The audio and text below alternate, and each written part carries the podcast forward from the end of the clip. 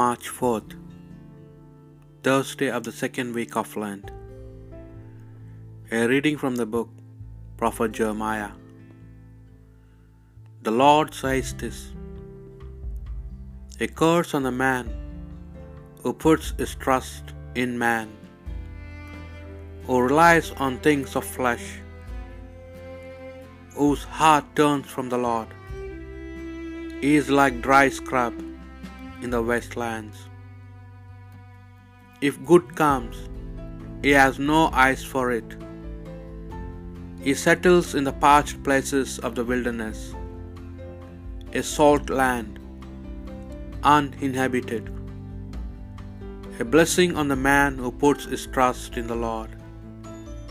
With the Lord for his hope, he is like a tree by the waterside that thrusts its roots to the stream. When the heat comes, it feels no alarm. Its foliage stays green. It has no worries in a year of drought, and never ceases to bear fruit. The heart is more devious than any other thing, perverse too. Who can pierce its secrets? I, the Lord, search to the heart. I probe the lions to give each man what his conduct and his actions deserve. The word of the Lord.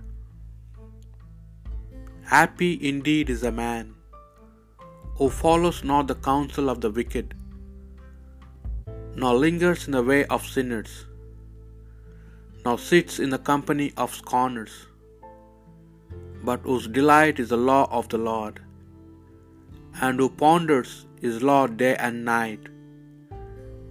He is like a tree that is planted beside the flowing waters,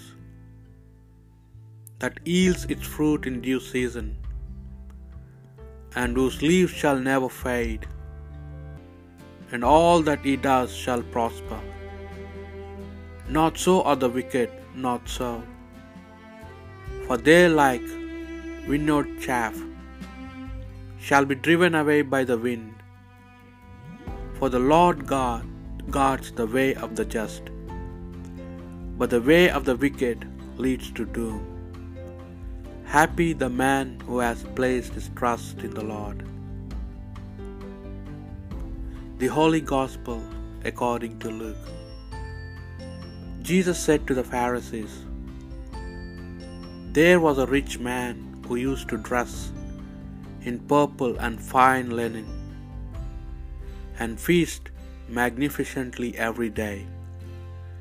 And at his gate there lay a poor man called Lazarus, covered with sores, who longed to fill himself with the scraps that fell from the rich man's table. Dogs even came and licked his sores. Now the poor man died and was carried away by the angels to the bosom of Abraham. The rich man also died and was buried. In his torment in Hades, he looked up and saw Abraham a long way off with Lazarus in his bosom. So he cried out, Father Abraham, pity me and send Lazarus to dip the tip of his finger in water and cool my tongue, for I am in agony in these flames. My son, Abraham replied, Remember that during your life good things came your way, just as bad things came the way of Lazarus. Now he is being comforted here while you are in agony. But that, but that is not all. Between us and you, a great gulf has been fixed to stop anyone. If we wanted to, crossing from our side to yours, and to stop any crossing from your side to ours, The rich man replied, Father, I beg you then to send Lazarus to my father's house, since I have five brothers, to give them warning, so that they do not come to this place of torment too. They have Moses and the prophets, said Abraham. Let them listen to them. Ah, no, Father Abraham, said the rich man.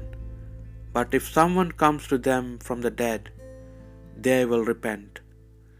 Then Abraham said to him, If they will not listen either to Moses or to the prophets, they will not be convinced, even if someone should rise from the dead. The Gospel of the Lord.